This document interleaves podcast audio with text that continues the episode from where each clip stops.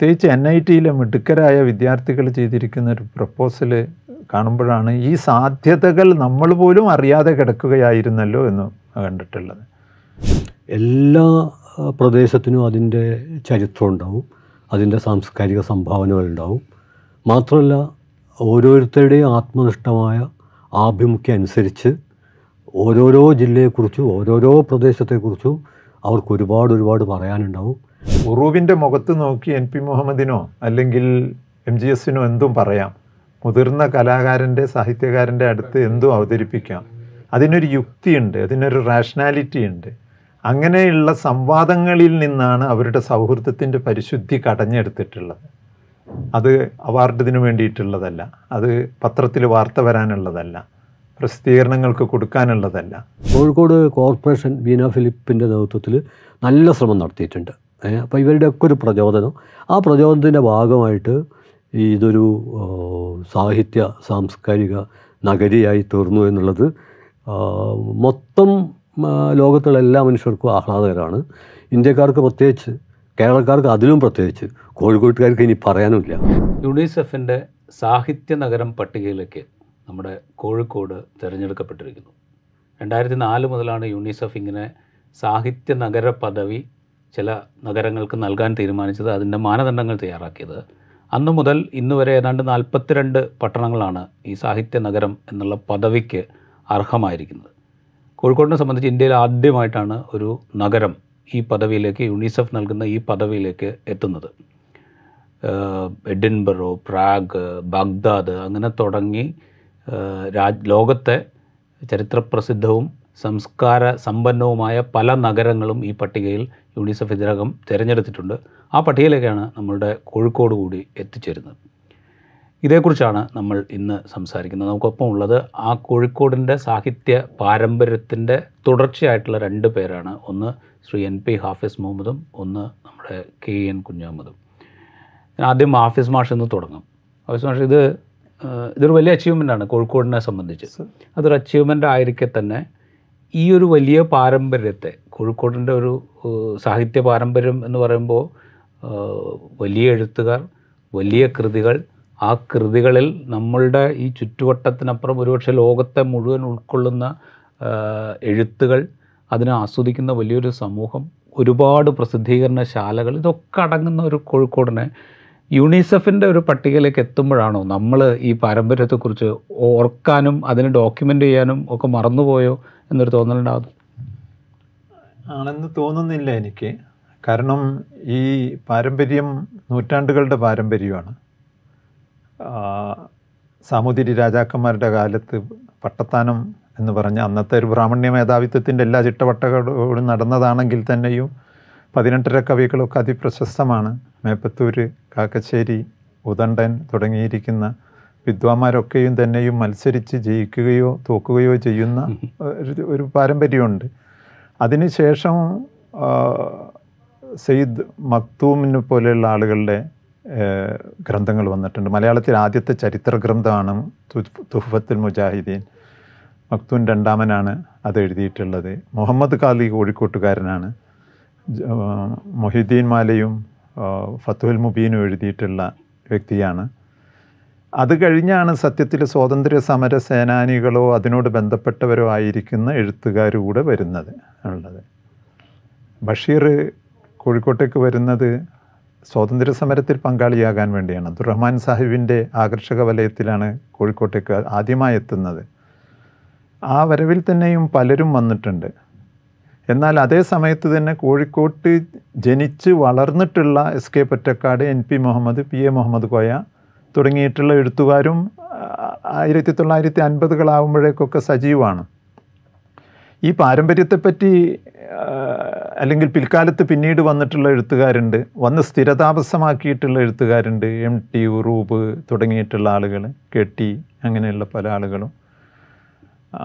ഈ പാരമ്പര്യത്തെപ്പറ്റി അറിയാതല്ല പക്ഷേ ഇത് വേണ്ട തരത്തിൽ ഡോക്യുമെന്റ് ചെയ്യുകയോ ആവശ്യത്തിന് കോഴിക്കോടിന്റെ ഒരു ഹെറിറ്റേജ് സിറ്റി എന്നുള്ള നിലയ്ക്ക് മാറ്റിയെടുക്കുന്നതിനോ ഫലപ്രദമായി ആരും ഉപയോഗിച്ചിട്ടില്ല എന്നുള്ളതാണ് എനിക്ക് തോന്നിയിട്ടുള്ളത്. അതൊരർത്ഥത്തിൽ ഇത് മറന്നിട്ടല്ല പക്ഷേ വേണ്ടത്ര താല്പര്യത്തോടു കൂടി ഇത് ചെയ്തിട്ടില്ല. ഇപ്പോൾ യൂണിസെഫ് ഇത് തിരഞ്ഞെടുക്കുന്നതോടുകൂടി അതിന്റെ സാധ്യതകളാണ് വന്നിരിക്കുന്നത്. അത് തന്നെയാണ് ഞാൻ ചോദിച്ചത്. ഞാൻ ചോദിച്ചത് ഇത് നമുക്കറിയാം. ഇത് നമ്മളുടെ ഓർമ്മയിലുണ്ട് ഇതൊക്കെ. ഈ പറഞ്ഞ പേരുകളെല്ലാം ഉണ്ട് ഇവരുടെ സംഭാവനകളുണ്ട് ഇവരുടെ കൃതികൾ നമ്മളുടെ മുമ്പിലുണ്ട്. ആ കൃതികൾ ഉണ്ടായ സാംസ്കാരിക ചരിത്ര പശ്ചാത്തലമൊക്കെ നമ്മുടെ മുമ്പിലുണ്ട്. ഇതൊക്കെ ഉണ്ടായിരിക്കെ തന്നെ ഇങ്ങനൊരു അവസരം വരേണ്ടി വന്നു. നമ്മൾ ഇതിനെക്കുറിച്ചൊരു ഇത് ഇത് ഡോക്യുമെന്റ് ചെയ്യണം. ഇതൊരു വലിയ ഹിസ്റ്ററിയാണ് ഇത് നമ്മളുടെ ഒരു വലിയ സമ്പത്താണ് എന്ന് മനസ്സിലാക്കാൻ എന്നുള്ളൊരു അവസ്ഥ ഉണ്ടോ എന്നാണ് ഞാൻ ചോദിച്ചത്. അത് ശരിയാണ്. എനിക്കും തോന്നുന്നുണ്ട് വേണ്ട തരത്തിലുള്ള ഒരു ശ്രദ്ധയിലേക്ക് സഹൃദയരുടെ ശ്രദ്ധയിലേക്ക് അല്ലെങ്കിൽ പൊതുജന സമക്ഷത്തിലേക്ക് കൊണ്ടുവന്നിട്ടുണ്ട് എന്ന് എനിക്ക് തോന്നുന്നില്ല. ഇപ്പോഴേ ഇത് ഇതും വളരെ ഒരു ആകസ്മികമാണോ എന്ന് എനിക്ക് തോന്നുന്നുണ്ട്. കാരണം കിലയും എൻ ഐ ടിയുമാണ് ഇതിന് നേതൃത്വം കൊടുത്തിട്ടുള്ളത്. അവരുടെ അഭിപ്രായത്തിൽ നിന്നാണ് ഇത് ഉരുത്തിരിഞ്ഞു വന്നിട്ടുള്ളത്. കോഴിക്കോട്ട് പല മീറ്റിങ്ങുകൾ നടത്തിയിരുന്നു. ഞാൻ തന്നെ പല പല തവണ മേയർ വിളിച്ചിട്ടുള്ള മീറ്റിങ്ങുകളിൽ പോയിട്ടുണ്ട്. അവർ മുന്നോട്ടേക്ക് വെക്കുന്ന പ്രത്യേകിച്ച് എൻ ഐ ടിയിലെ മിടുക്കരായ വിദ്യാർത്ഥികൾ ചെയ്തിരിക്കുന്ന ഒരു പ്രപ്പോസൽ കാണുമ്പോഴാണ് ഈ സാധ്യതകൾ നമ്മൾ പോലും അറിയാതെ കിടക്കുകയായിരുന്നല്ലോ എന്ന് കണ്ടിട്ടുള്ളത്. അപ്പം എഴുത്തുകാരുടെ വീടുകൾ തമ്മിൽ ബന്ധിപ്പിക്കുന്ന ഒരു മാപ്പിംഗ് നടത്താറുണ്ട് ഇതുപോലെയുള്ള നഗരങ്ങളിൽ. പ്രാഗിലും ഒക്കെ ചെയ്തിട്ടുണ്ട് എന്നത്.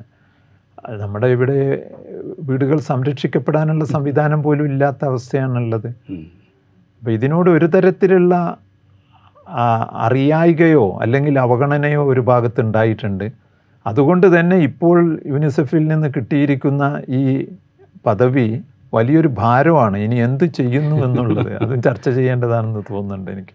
റൈറ്റ് കെയ്യുന് എന്താ തോന്നുന്നത്? നമ്മുടെ ഈ ഒരു ഈ ഒരു യുണിസെഫിന്റെ അംഗീകാരം കോഴിക്കോടിന് കിട്ടുമ്പോൾ നമ്മൾ ഇപ്പോൾ ജീവിച്ചുകൊണ്ടിരിക്കുന്ന ഒരു രാഷ്ട്രീയ യാഥാർത്ഥ്യത്തിൽ ഈ പുരസ്കാരത്തിന് വേറൊരു നിലക്കുള്ളൊരു പൊളിറ്റിക്കൽ റിലവൻസ് ഉണ്ട് എന്നാണ് ഞാൻ വിചാരിക്കുന്നത്. ഇപ്പോൾ ഹാഫിസ് മാഷൂടെ സംസാരിച്ചപ്പോൾ സൂചിപ്പിച്ച ചില പേരുകൾ.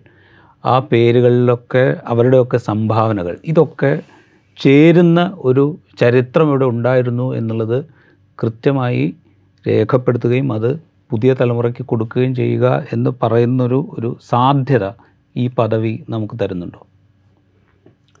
ഇത് ഒന്നാമതായിട്ട് വളരെ ആഹ്ലാദവും അഭിമാനമൊക്കെ ഉണ്ടാക്കുന്ന ഒന്നാണ്.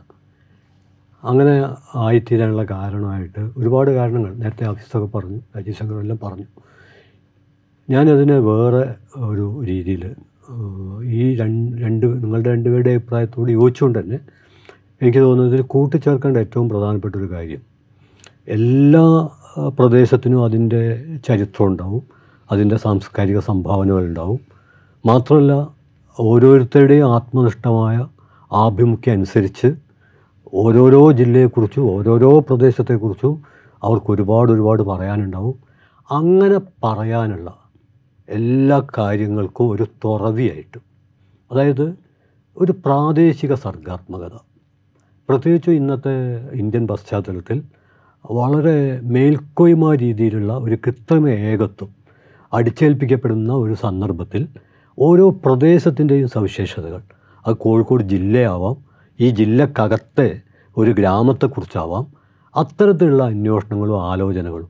പ്രത്യേകിച്ച് നമ്മളിപ്പം പ്രാദേശിക ചരിത്രം എന്നുള്ളതിന് വമ്പിച്ച പ്രാധാന്യം കൊടുക്കുന്നുണ്ട്. അപ്പോൾ നേരത്തെ തന്നെ ഓഫീസ് പറഞ്ഞതിൽ നിന്ന് ഇപ്പോൾ അറബി മലയാളം.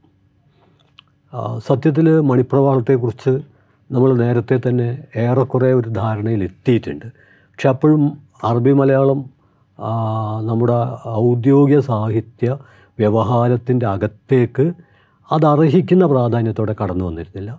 പക്ഷേ സാംസ്കാരിക ഇടപെടലിന്റെ ഒക്കെ തുടർച്ചയിൽ ഇപ്പോൾ ഏറെക്കുറെ അംഗീകരിക്കപ്പെടുന്നുണ്ട്.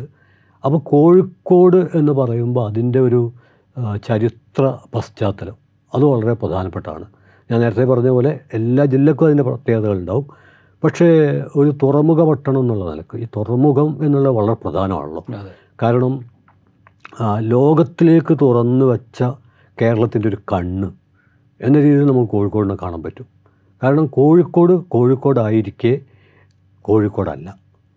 അത് ലോകത്തിന്റെ തന്നെ ഒരു ചെറിയ പതിപ്പായിട്ട് ആ രീതിയിലുള്ള വൈവിധ്യങ്ങളൊക്കെ ഉൾക്കൊള്ളാൻ കഴിയുന്ന തരത്തിലുള്ള ഒരു വലിയ എന്താ പറയുക ഒരു ആവിഷ്കാരം തന്നെയായിട്ട്. എന്റെയൊക്കെ കുട്ടിക്കാലത്ത് ഞാൻ ഈ പെരുമണ്ണ എന്നുള്ള ഒരു കുഗ്രാമത്തിലാണ്. ഞാൻ എം എ ഒക്കെ പഠിക്കുമ്പോൾ പോലും അവിടെ മണ്ണെണ്ണ വിളക്കാണുള്ളത്. ഞങ്ങൾ ദേവരി കോളേജിലേക്ക് ഏറെക്കുറെ നടന്നിട്ടാണ്. വീട്ടിൽ നിന്ന് പെരുമണ്ണയിൽ നിന്ന് ബസ്സില്ല. പിന്നെ പൂവാട്ടൂറുമ്പോൾ കുറ്റിക്കാട്ടൂരൊക്കെ വന്ന് ബസ് കയറണം. അന്ന് കുറച്ചുകൂടി ആണ് നടന്നാൽ വേറൊരു വഴിക്ക് ദേവരികുളയിലെത്തും ആ അപ്പോൾ അന്നൊക്കെ കോഴിക്കോട് എന്ന് പറഞ്ഞത് വലിയൊരു ലഹരിയായിരുന്നു. ഞാൻ കോളേജിൽ അധ്യാപകനായ ശേഷവും ഞാൻ കോഴിക്കോട് കണ്ടിട്ടുണ്ട്. പക്ഷെ എത്ര കണ്ടാലും പിന്നെയും ബാക്കി വരുന്ന. എന്തോ ഒന്ന് അന്നും കോഴിക്കോടിനുണ്ട് ഇന്നും കോഴിക്കോടിനുണ്ട്. അതായത് നമ്മൾ കോഴിക്കോടിനെ കുറിച്ച് പഠിക്കും തോറും ഇനിയും പഠിക്കാൻ നമ്മെ അത് പ്രചോദിപ്പിക്കും. കാരണം ആ രീതിയിലുള്ളൊരു വൈവിധ്യമാണ് അതിന്റെ. ഈ യാസർ അറാഫത്തിനെ കുറിച്ച് മുഹമ്മദ് ദർവിഷ് എഴുതിയ ഈ ചരമ പശ്ചാത്തലത്തിൽ എഴുതിയ ഒരു വരിയുണ്ട്. യാസർ അറാഫത്ത് ഒട്ടും വിസ്മയിപ്പിക്കാതെ തന്നെ നമ്മളെ വളരെയേറെ വിസ്മയിപ്പിച്ച ഒരാളാണ്. അതേപോലെയാണ് കോഴിക്കോട്. ഇപ്പം ഞാൻ പറയാൻ ഉദ്ദേശിച്ചതല്ല ഞാൻ ഈ പറഞ്ഞതിന്റെ കൂടെ ചേർക്കാൻ ഇപ്പോൾ നേരത്തെ പറഞ്ഞ എൻ ഐ ടി അവർ നടത്തിയ സർവേ വലിയൊരു ഉൾക്കാഴ്ച ഉണ്ടാക്കിയിട്ടുണ്ട്. അതിൽ പ്രധാനപ്പെട്ട ഒന്ന് അഞ്ഞൂറിലേറെ ഗ്രന്ഥാലയങ്ങളുണ്ടെന്നാണ്. സത്യത്തിൽ എനിക്ക് തോന്നുന്നത് അഞ്ഞൂറിലേറെ എന്ന് പറഞ്ഞുകൊണ്ട് ഓക്കെ. കാരണം അറുന്നൂറൊന്നും ആവില്ല എന്നാണ് ഞാൻ വിചാരിക്കുന്നത്. കാരണം ഓരോ ഗ്രാമപ്രദേശത്തും എത്ര എത്ര ഗ്രന്ഥാലയങ്ങളാണ്. എന്റെ അറിവ് ശരിയാണെങ്കിൽ ഇവിടെ വഖഫ് ചെയ്തൊരു ഗ്രന്ഥാലയം പോലും ഉണ്ട് ആ. കോഴിക്കോട്. അതെ. അപ്പം അതിലൊരു ഏറ്റവും പ്രധാനപ്പെട്ട ഒരു കാര്യം എന്ന് വെച്ചാൽ നമ്മളുടെ ഈ സംവാദത്തിൽ അത് പ്രധാനമാണ് ഞാൻ വിചാരിക്കുന്നത് അതായത് ഈ ഗ്രന്ഥാലയങ്ങളുടെയൊക്കെ പേരുകൾ പരിശോധിച്ചാൽ അത് ഒന്ന് അതിനൊരു ഗ്രാമർ ഉണ്ട് ഒരു വ്യാകരണമുണ്ട് അത് റിപ്പീറ്റ് ചെയ്യുന്നതായിട്ട് കാണാം. അതിലൊന്ന് ഗ്രാമീണ വായനശാല മറ്റൊന്ന് പൊതുജന വായനശാല പിന്നെ കർഷക വായനശാല തൊഴിലാളി വായനശാല പിന്നെ വിജ്ഞാനവർദ്ധിനി പ്രബോധിനി എന്നൊക്കെ പറഞ്ഞുകൊണ്ട്. ദേശഭൂഷണി ആ ദേശഭൂഷണി. ഇങ്ങനെയൊക്കെ നോക്കിക്കഴിഞ്ഞാൽ നമുക്ക് ആ സൗജന്യ സൗജന്യമായ. ഈ പേരുകളിലൊക്കെ പൊതുജീവിതത്തിന്റെ ഒരു ഒരു കൂടി കൂ- കൂടിച്ചേരലിന്റെ ഒരു ഭാഗമുണ്ട്. അതോടൊപ്പം തന്നെ ഈ അക്കാദമികമായിട്ടുള്ള പഠനം അന്വേഷണം അതൊക്കെ ഒരു ഭാഗത്ത് നടന്നുകൊണ്ടിരിക്കെ ഏറ്റവും അടിത്തട്ടിൽ നിന്ന്. അത് ഇവിടുത്തെ പൊതുജന പ്രവർത്തനത്തിന്റെയും രാഷ്ട്രീയ പ്രവർത്തനത്തിന്റെയും തൊഴിലാളി കർഷക പ്രവർത്തനത്തിന്റെയും ഭാഗമായിട്ടാണ്. അപ്പോൾ ഞാൻ പെരുമണ്ണയെക്കുറിച്ച് പറയുമ്പോൾ ഞാനെല്ലാം സത്യത്തിൽ ഈ വായനശാലയിലല്ല ബി ബീഡി കമ്പനിയിലാണ് വായനശാലയായിട്ട് മാറുന്നതിന് സാക്ഷ്യം വഹിച്ച് എന്റെയൊക്കെ വായന തുടങ്ങുന്നത്. ഇപ്പോഴും ഞാൻ ഓർക്കുന്നുണ്ട് അവിടെയുള്ള ആളുകൾക്ക് ബീഡി കയറുന്ന ആളുകൾക്ക് അള്ളാപ്പിച്ച മുല്ലാക്ക രവി അതുപോലെ കാക്കനാടിന്റെ ഉഷ്ണമേഖലയിലെ കുറച്ച് രാഷ്ട്രീയ പ്രബുദ്ധമാണല്ലോ. അപ്പോൾ അങ്ങനെയുള്ള ചെല്ലപ്പേരുകൾ വിളിപ്പേരുകൾ അതായത് മലയാളത്തിലെ പ്രശസ്തമായ സാഹിത്യകൃതികളിലെ കഥാപാത്രങ്ങൾ ഇത് വായിച്ച് കേട്ട ആൾക്കാരെ അവിടുത്തെ തന്നെ ആൾക്കാർ ചേർന്നിട്ട് ഇതുവന് പറ്റും ഇത് മറ്റവന് പറ്റും എന്ന് പറയുന്ന രീതിയിൽ എഴുതാനും വായിക്കാനും അറിയാത്തവർ പോലും ഇത്തരത്തിൽ സാഹിത്യമായിട്ടും കലയൊക്കെ ആയിട്ട് ബന്ധപ്പെടുന്ന. അത് ഈ തൊഴിൽ കേന്ദ്രമായിട്ട് ബന്ധപ്പെട്ടുകൊണ്ട് രൂപപ്പെട്ടു രൂപപ്പെട്ട വന്നൊരു പ്രത്യേകത ഉണ്ട് അപ്പോൾ അതുണ്ടാക്കിയിട്ടുള്ള ഒരു പ്രശ്നമുണ്ട്. അപ്പം ഗ്രന്ഥശാലകൾ അത് വളരെ പ്രധാനമാണ്. ഇനി ഇതിന് വേറൊരു ഭാഗം കൂടിയുണ്ട്. തയ്യൽ കടക ബാർബർ ഷോപ്പ് മക്കാനി എന്ന് പറഞ്ഞ പഴയ ചായപ്പീടിയ ഇതൊക്കെ ലൈബ്രറിയും കലാസമിതിയും നമ്മൾ ഹബർമാസൊക്കെ പറയുന്ന പബ്ലിക് സ്പിയർ പൊതുമണ്ഡലമായിട്ട് ഏഹ് നമ്മളിപ്പോൾ ഒരു ബാർബർ ഷോപ്പിൽ കയറുമ്പോൾ അവിടെ ഒരുവിധ എല്ലാ പ്രസിദ്ധീകരണവും ഉണ്ടാവും. അപ്പോൾ ഞാൻ ഈ റൊളാൻഡ് ബാർത്തിന്റെ ഒരു റൊളാൻഡ് ബാർത്ത് ഇതുപോലെ ഒരു ബാർബർ ഷോപ്പ് പോയപ്പോൾ അവിടുന്ന് പാരീസ് മാച്ച് എന്നുള്ള ഒരു പ്രസിദ്ധീകരണം എടുത്ത് അപ്പോൾ അതിന്റെ കവറിൽ തന്നെ ഒരു കറുത്ത മനുഷ്യൻ ആഫ്രിക്കക്കാരൻ ഫ്രഞ്ച് പതാകയെ സല്യൂട്ട് ചെയ്യുന്നൊരു ചിത്രമാണ്. അത് അദ്ദേഹത്തിന്റെ ഒരു പ്രബന്ധമായിട്ട് മാറി.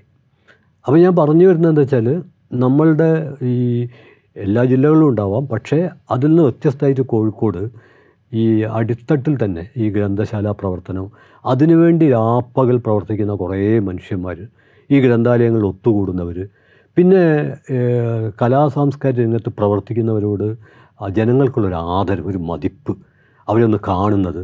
ഇപ്പം ഞാൻ എനിക്കിപ്പോഴും ഓർമ്മയുണ്ട് ഞങ്ങൾ ശങ്കദർ കലാവേദി പെരുമണ്ണയിൽ തുടങ്ങിയപ്പോൾ ഇതിന്റെയൊക്കെ പേരും പ്രധാനം കേട്ടോ ആ കാലത്ത് രാഷ്ട്രീയ പ്രബുദ്ധത ഉണ്ട്. അത് തുടങ്ങിയപ്പോൾ വലിയ എഴുത്തുകാരെ പെരുമണ്ണയിലേക്ക് കൊണ്ടുവരണം എന്നുള്ളതാണ് അതിന്റെ ഉദ്ഘാടനത്തിന് അവിടെയുള്ള ഈ എഴുത്തുകാരുടെ ഒരു കൃതിയും വായിക്കാത്ത ആൾക്കാർ. അവരൊന്ന് കാണണം അവർ പറയുന്നത് കേൾക്കണം. അത് വല്ലാത്തൊരു സ്നേഹമാണ്. അവർക്കൊന്നും കിട്ടാനൊന്നുമില്ല ഇവർക്കൊന്നും കൊടുക്കാനും പോയില്ല പക്ഷെ അവർ വരണോ അവരെ കാണണം. അങ്ങനെ ആ കാലത്ത് പെരുവണ്ണയിൽ വന്ന് പി വത്സലായിരുന്നു ചെങ്കത്ത് കലാവേദിയുടെ ഉദ്ഘാടനം. അപ്പോൾ അതൊക്കെ ഞാൻ പറയുന്നത് ആ രീതിയിൽ വായനയെ എഴുത്തുമില്ലാത്ത ആൾക്കാർക്ക് പോലും വായനയോടും എഴുത്തിനോടുള്ള ആഭിമുഖ്യം വായനശാല പ്രവർത്തനം അതിന്റെയൊക്കെ അടിസ്ഥാനത്തിൽ ജില്ലക്കകത്തുണ്ടായുള്ള ഒരു ഉണർവുമുണ്ട്. അപ്പോൾ അത് ഇങ്ങനെ സർവേ നടത്തിയപ്പോഴാണ് ഈ അഞ്ഞൂറിലധികം വായനശാലകളുണ്ട് എന്ന് മനസ്സിലാവുന്നത്. ചിലപ്പോൾ അതിന് മുമ്പ് തന്നെ ഇതുപോലെ ഇപ്പോൾ ശാസ്ത്രസാഹിത്യ പരിഷത്ത് പല സർവേ നടത്തിയിട്ടുണ്ട്. സാംസ്കാരിക സംഘടനകൾ സർവേ നടത്തിയിട്ടുണ്ട്. അതിലൊക്കെ വന്നിട്ടുണ്ടാവും. അവിടെയാണ് എനിക്ക് തോന്നുന്നത് നമ്മുടെ ഡോക്ടർ ബീന ഫിലിപ്പിന്റെ നേതൃത്വത്തിൽ നേരത്തെ ചൂണ്ടിക്കാണിച്ച പോലെ കിലയുടെ ഒക്കെ ഒരു പ്രചോദനത്തിൽ പിന്നെ ഈ എൻ ഐ ടിക്കാർ നടത്തിയ സർവേയുടെ പിന്നെ അവിടെ പേര് ഞാൻ മറന്നു. പ്രാഗ് യൂണിവേഴ്സിറ്റിയിൽ നിന്നുള്ള ഒരു വിദ്യാർത്ഥി ഒരു വിദ്യാർത്ഥി. ആ ഒരു വിദ്യാർത്ഥി അവരെ അവരുടെ അവരുടെ അവരുടെ ഇടപെടൽ വളരെ പ്രധാനപ്പെട്ടാണ്. ഒരു കുറേ ദിവസം ആ കുറേ ദിവസം ഇവിടെ താമസിച്ചു. ആ ലുദ്ധി അങ്ങനെയാണ്. കൃത്യം പേര് കിട്ടാത്തതിൽ ആത്മനിന്ദുണ്ട് സത്യത്തിൽ നമ്മളെ സാംസ്കാരിക പ്രവർത്തകർ ഓർമ്മിച്ച് വെക്കേണ്ട പേരാണ്. അപ്പോൾ ഇപ്പം പറയാൻ പറ്റിയില്ലെങ്കിലും പിന്നീട് ഓർമ്മിച്ച് പറയുന്നുള്ള ഒരു ഇതിൽ ഞാൻ പറഞ്ഞു വരുന്നത്. ഇതിന്റെയൊക്കെ ഒരു കൂട്ടായ പ്രവർത്തനമാണ്. അപ്പം കോർപ്പറേഷൻ കോഴിക്കോട് കോർപ്പറേഷൻ ബീന ഫിലിപ്പിന്റെ നേതൃത്വത്തിൽ നല്ല ശ്രമം നടത്തിയിട്ടുണ്ട്. അപ്പോൾ ഇവരുടെയൊക്കെ ഒരു പ്രചോദനം. ആ പ്രചോദനത്തിന്റെ ഭാഗമായിട്ട് ഇതൊരു സാഹിത്യ സാംസ്കാരിക നഗരിയായി തീർന്നു എന്നുള്ളത് മൊത്തം ലോകത്തുള്ള എല്ലാ മനുഷ്യർക്കും ആഹ്ലാദകരമാണ്. ഇന്ത്യക്കാർക്ക് പ്രത്യേകിച്ച് കേരളക്കാർക്ക് അതിലും പ്രത്യേകിച്ച് കോഴിക്കോട്ടുകാർക്ക് ഇനി പറയാനുമില്ല. കാരണം ഇതിന്റെ പ്രത്യക്ഷ സൗകര്യങ്ങൾ കിട്ടാൻ പോകുന്നത് കോഴിക്കോടുള്ള വായനക്കാർക്കും എഴുത്തുകാർക്കൊക്കെ തന്നെയാണ്. കാരണം ഇപ്പം തന്നെ ഒരു സാഹിത്യ സർക്യൂട്ട് നേരത്തെ ആഫീസ് പറഞ്ഞല്ലോ. ഈ എഴുത്തുകാരുടെ വീടും അതുപോലെ പ്രധാനപ്പെട്ട സാംസ്കാരിക സ്ഥലങ്ങളെയും കേന്ദ്രീകരിച്ചുകൊണ്ട് ഒരു ലിറ്റററി സർക്യൂട്ട് രൂപപ്പെടുത്താൻ കേരള സർക്കാർ തീരുമാനിച്ചു എന്നാണ് മനസ്സിലാവുന്നത്. അതും വളരെ അഭിമാനകരമാണ്. അപ്പോൾ അങ്ങനെ വരുമ്പോൾ നമ്മുടെ ധാരാളം സാധ്യതകൾ വർദ്ധിക്കും.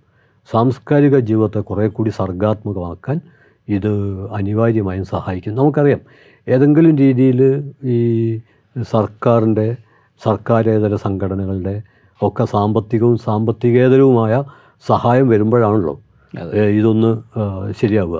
അപ്പോൾ നമ്മൾ വലിയ ദുരിതത്തിലും ദുരന്തത്തിലും പ്രതിസന്ധിയിലും അരക്ഷിതത്വത്തിലും ഒക്കെ ആണെങ്കിൽ തീർച്ചയായിട്ടും റെസിസ്റ്റൻസ് ലിറ്ററേച്ചർ ഉണ്ടാവും.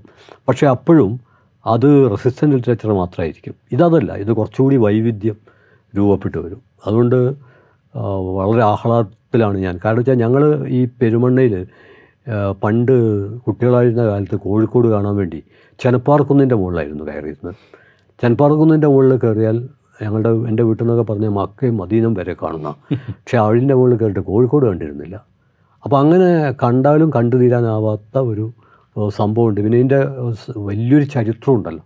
നമ്മൾ നേരത്തെ പറഞ്ഞൊരു തുറമുഖ പട്ടണം എന്നുള്ളതൊക്കെ പിന്നെ എത്രയോ കഥകളുണ്ട്. അപ്പം വളരെ ആവേശത്തോടെയാണ് ഞാൻ കാണുന്നത്. പക്ഷേ ഇതിനൊരു പരിമിതിയും വന്നു ചേരാവുന്നതാണ്. അതായത് സ്ഥാപനവൽക്കരിക്കപ്പെടുന്നതോടെ അതെ. എന്തിനൊരു അതിന്റേതായുള്ള ഒരു ഉദ്യോഗസ്ഥ കേന്ദ്രീകരണവും ലോബിയിങ്ങും ചെറിയ ചെറിയ സങ്കുചിത തുരുത്തുകളും ഒക്കെ ഉണ്ടായി വരാം. അത് പ്രതിരോധിക്കാൻ കഴിഞ്ഞാൽ ഇത് വൻ സാധ്യതയായിരിക്കും. എനിക്ക് തോന്നുന്നത് അത് സഹൃദയർ പ്രതിരോധിക്കുന്ന പ്രതിരോധിച്ചതാണ് കോഴിക്കോടിന്റെ ഒരു രീതി. കോഴിക്കോടിന്റെ ചരിത്രതാണ് സംഗീതം. അത് ജനകീയമാക്കി മെഹഫിലുകൾ കൊണ്ട് വളരെ സുന്ദരമാക്കി സാധാരണക്കാരുടെ ജീവിതം. വായനക്കാർ തന്നെ ചേർന്നിട്ടുള്ള ചെറിയ ചെറിയ അസോസിയേഷനുകൾ ഒക്കെ. ഏറ്റവും മനോഹരമായ ഒരു സങ്കല്പം ഈ റിപ്പോർട്ട് പുറത്തു കൊണ്ടുവന്നിട്ടുണ്ട്. മലയാളികൾക്ക് അറിയാമായിരുന്നതാണ് കൊലായ എന്ന് പറഞ്ഞിട്ട്. കോഴിക്കോട്ടെ എഴുത്തുകാർ ഒരു ദിവസം ഞായറാഴ്ച രാവിലെ തൊട്ട് രാത്രി വരെ ഒത്തുചേർന്ന് സാഹിത്യ വിഷയം സാംസ്കാരിക വിഷയം ചർച്ച ചെയ്യുന്നു. അവർ എഴുതി പ്രസിദ്ധീകരിക്കാൻ പോകുന്ന രചന അവതരിപ്പിക്കുന്നു എന്നുള്ളത്. അല്ല അത് വളരെ പ്രധാനപ്പെട്ട കേരളത്തിൽ ആർ രാമേന്ദ്ര മാഷൊക്കെ. ഉൾപ്പെടെ ഉള്ള പക്ഷേ ഞാൻ അതെ എൻ പി ഒക്കെ ഉണ്ട്. ഞാൻ അത് അതിന്റെ കൂടെ ഞാൻ കാര്യം കൂട്ടിച്ചേർക്കാം അതെന്താന്ന് പറഞ്ഞാൽ കൊല വളരെ ശ്രദ്ധിക്കപ്പെട്ടതാണ് അന്ന് തന്നെ വളരെ ശ്രദ്ധിക്കപ്പെട്ടതാണ്. കാരണം അത്രയും പ്രഗത്ഭരായുള്ള ആളുകളുടെ ഒത്തുചേരലായിരുന്നു അത്.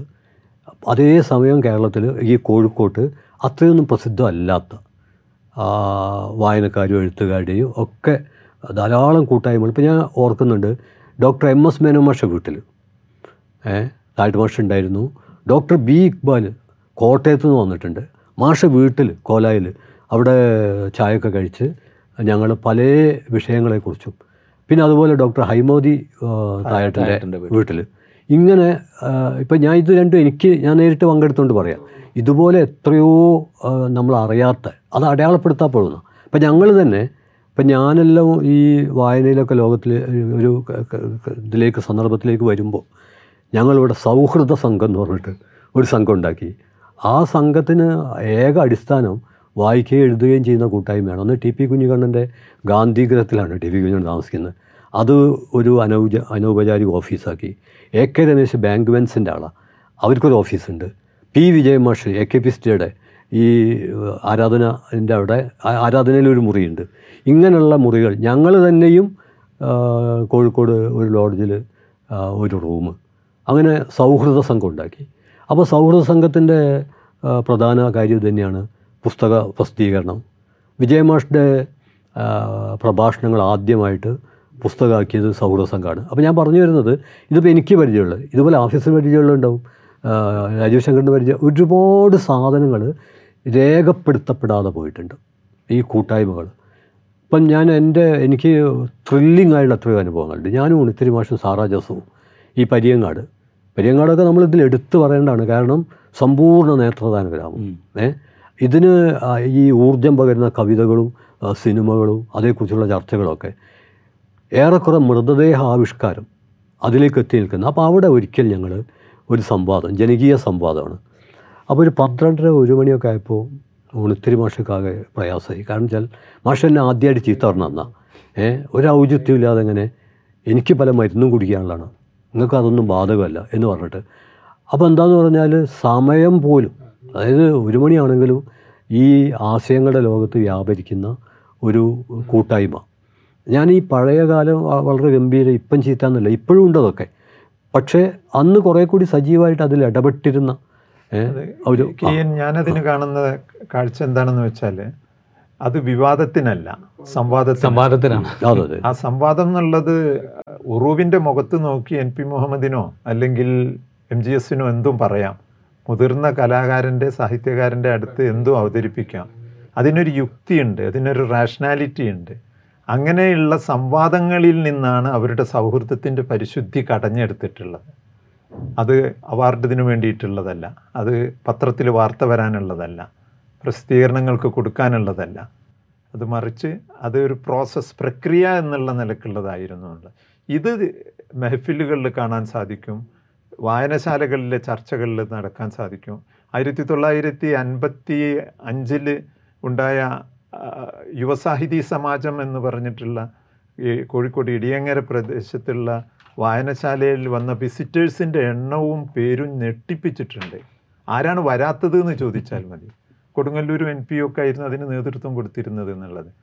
ഇതൊക്കെയും തന്നെയും തുറന്ന ചർച്ചയ്ക്ക് കാരണമാക്കുന്ന തരത്തിൽ അൽ അത്ഭുതപ്പെടുത്തുന്നതാണെന്ന് അർത്ഥമുള്ളത് ഈ ഒരു പാരമ്പര്യം നമ്മൾ എടുത്തു പറയേണ്ടതുണ്ട്. ഈ പാരമ്പര്യം ഫുട്ബോളിനെ കുറിച്ചിട്ടുള്ള ചർച്ചയിലുണ്ട്. അങ്ങനെ കോഴിക്കോടിനെ സംബന്ധിച്ചിടത്തോളം എനിക്ക് തോന്നുന്നത് കലാസാഹിത്യ രംഗത്തുള്ള പ്രവർത്തനം ഫുട്ബോൾ ഭക്ഷണം.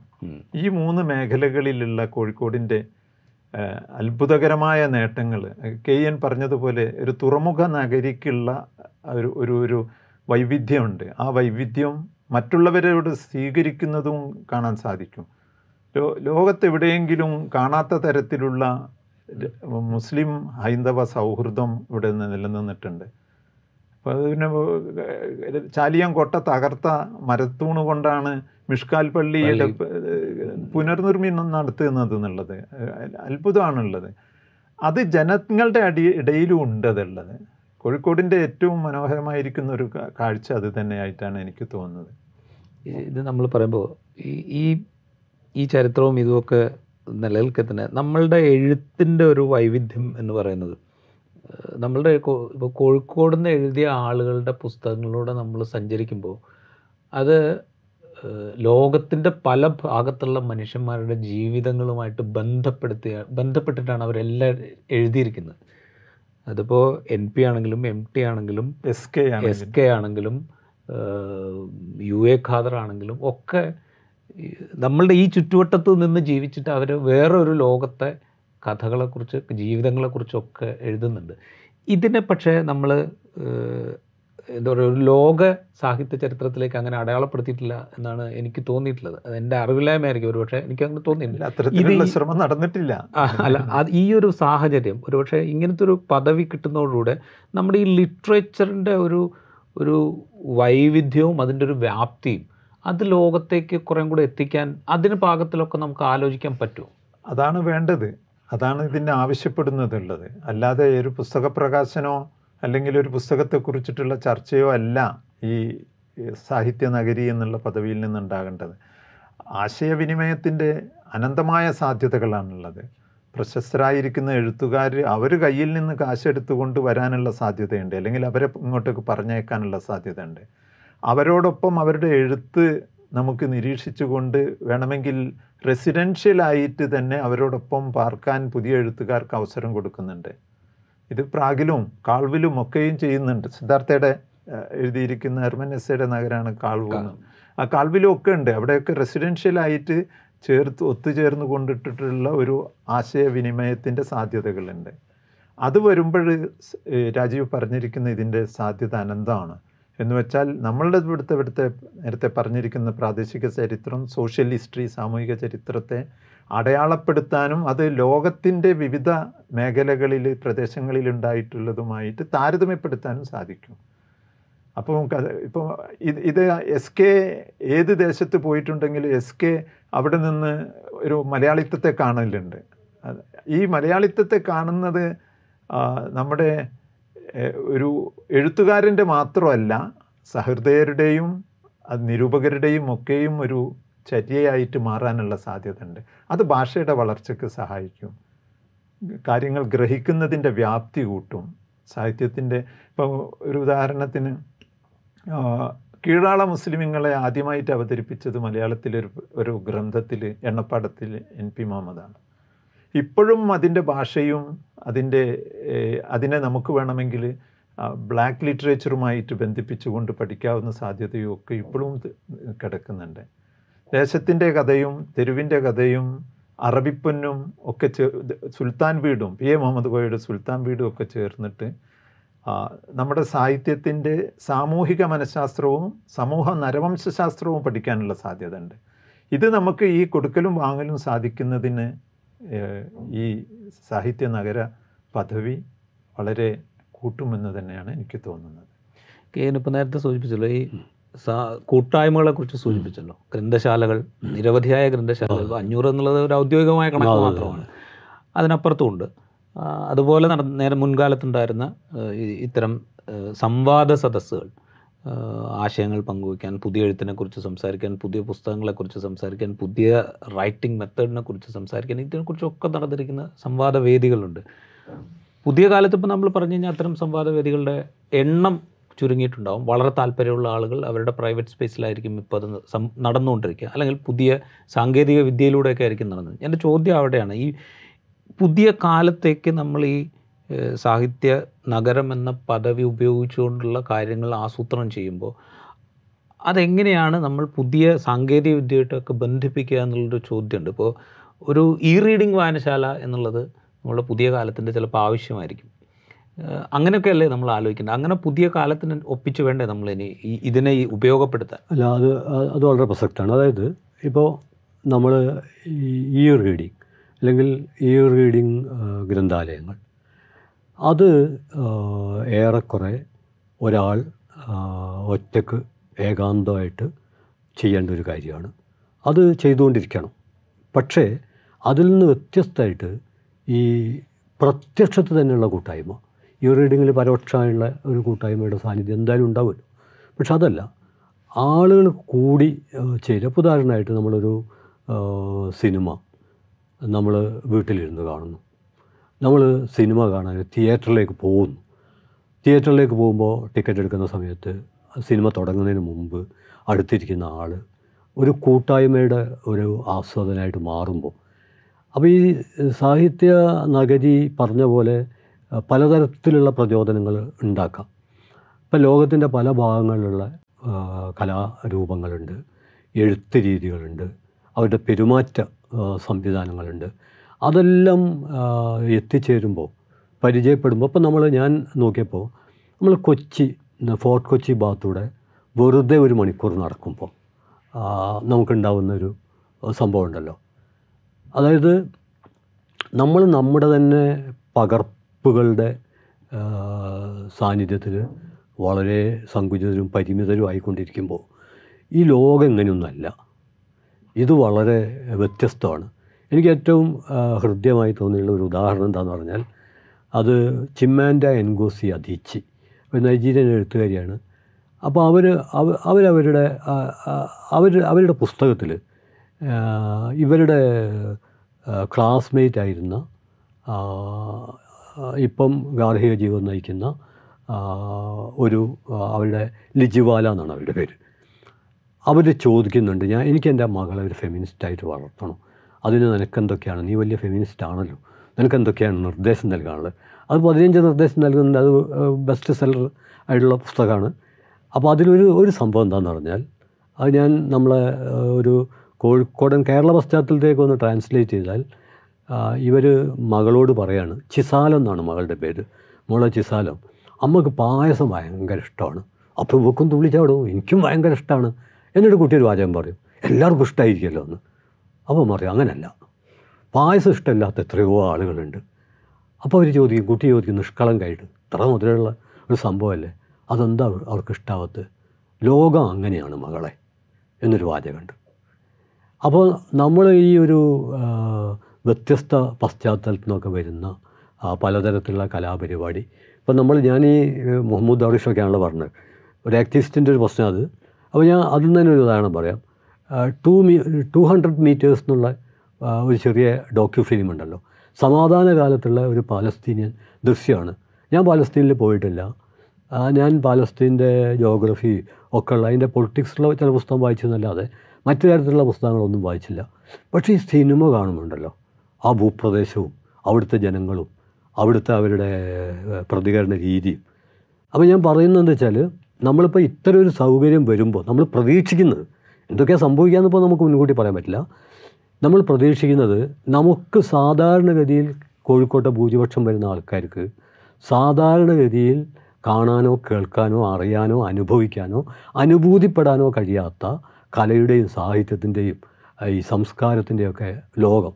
ഇപ്പോൾ നേരത്തെ ഓഫീസ് പറഞ്ഞു ഭക്ഷണത്തിന്റെ കാര്യം എടുത്താൽ. ഭക്ഷണത്തിന്റെ കാര്യത്തിൽ ഈ കുറ്റിച്ചതൊക്കെ അത്ഭുതമാണല്ലോ. ഒരു കോഴിമുട്ട കൊണ്ട് തന്നെ നിരവധി പലഹാരങ്ങളുണ്ടാക്കി വിസ്മയിപ്പിക്കുന്നത് പക്ഷേ നമുക്ക് തീർത്തും അപരിചിതമായുള്ള പലതരം ഭക്ഷണങ്ങളും ഉണ്ടല്ലോ. അതൊക്കെ അങ്ങോട്ട് വരുമ്പോൾ നമ്മളിപ്പോൾ ഫുഡ് ഫെസ്റ്റ് എന്നൊക്കെ പറയുമ്പോൾ അതിന്റേതായുള്ള രീതിയിൽ എല്ലാം വരുമ്പോൾ നമ്മൾ കുറച്ചുകൂടി അകത്ത് വിസ്തൃതവും. മാത്രമല്ല നമ്മളുടെ ഒരു മസിൽ പിടുത്തമുണ്ടല്ലോ പല കാര്യങ്ങളിലുള്ള മസിൽ പിടുത്തം. അത് കുറഞ്ഞു വരും. ഏ? അപ്പോൾ ഇങ്ങനെ വലിയ ശരിയായ രീതിയിൽ നമുക്ക് മുന്നോട്ട് പോകാൻ കഴിഞ്ഞാൽ വലിയ മാറ്റം ഉണ്ടാകുമെന്നാണ് വിചാരിക്കുന്നത്. അതിന് സാധ്യത ഉണ്ടെന്ന് ഞാൻ വിചാരിക്കുന്നത് പ്രത്യേകിച്ച് ഈ സർക്യൂട്ട്. ഇപ്പോൾ ഞാൻ നേരത്തെ ഓഫീസ് പറഞ്ഞു. അപ്പം ഞാൻ എന്റെ പല മുതിർന്ന ആ, കാലത്തെ ഏറ്റവും ശ്രദ്ധേയരായ എഴുത്തുകാർ. ഇപ്പം ഞാൻ എൻ പിയുടെ കൂടെ യാത്ര ചെയ്തിട്ടുണ്ട്. സാംസ്കാരിക പ്രഭാഷണങ്ങൾക്ക് ദീർഘമായിട്ട് യാത്ര ചെയ്തിട്ടുണ്ട്. ഒരു യാത്രയിൽ ചെറിയ ആക്സിഡന്റ് അങ്ങനെ എങ്ങനെയോ രക്ഷപ്പെട്ടതാണ്. അപ്പോൾ അവർ സംസാരിക്കുന്ന കാര്യങ്ങൾ. അതൊക്കെ നമുക്ക് നൽകുന്ന പ്രചോദനം. അതുപോലെ ഞാൻ എം ജി എസിന്റെ കൂടെ യാത്ര ചെയ്തിട്ടുണ്ട്. എം ജി എസിന്റെ കൂടെ തളിപ്പറമ്പ് കോളേജിൽ ഞങ്ങൾ ശ്രീശൈലവും ഉണ്ണികൃഷ്ണനും ഉണ്ട്. ഒരു സെമിനാറിന് പോവുകയാണ് സത്യം പറഞ്ഞാൽ എം ജി എസ് ഒക്കെ ആയിട്ട് പല സൈദ്ധാന്തിക അഭിപ്രായ വ്യത്യാസമുണ്ട്. പക്ഷേ എം ജി എസ് ഈ പഴയ കോഴിക്കോടിനെ പഴയ കോഴിക്കോടിന് അതിന്റെ വഴികളൊക്കെ ഇങ്ങനെ ഇങ്ങനെയായിട്ട് പറഞ്ഞപ്പോണ്ടല്ലോ നമ്മൾ കണ്ടിട്ടൊന്നുമില്ല. പക്ഷേ നമുക്ക് വല്ലാത്ത എക്സ്പീരിയൻസ് അത്. അങ്ങനെ ശരിക്കും ഈ കോഴിക്കോടിന് അതിന്റെ പഴയ രീതിയിലൊക്കെ പറയാൻ കഴിയുന്ന എത്രയോ ചരിത്ര പ്രതിഭകൾ ഇവിടെ ഉണ്ടാവും. അപ്പോൾ അവരുടെയൊക്കെ ആ വലിയ അനുഭവ സമ്പത്തൊക്കെ ഉണ്ടല്ലോ. അതൊന്നും അനാഥായി പോകാൻ പാടില്ല.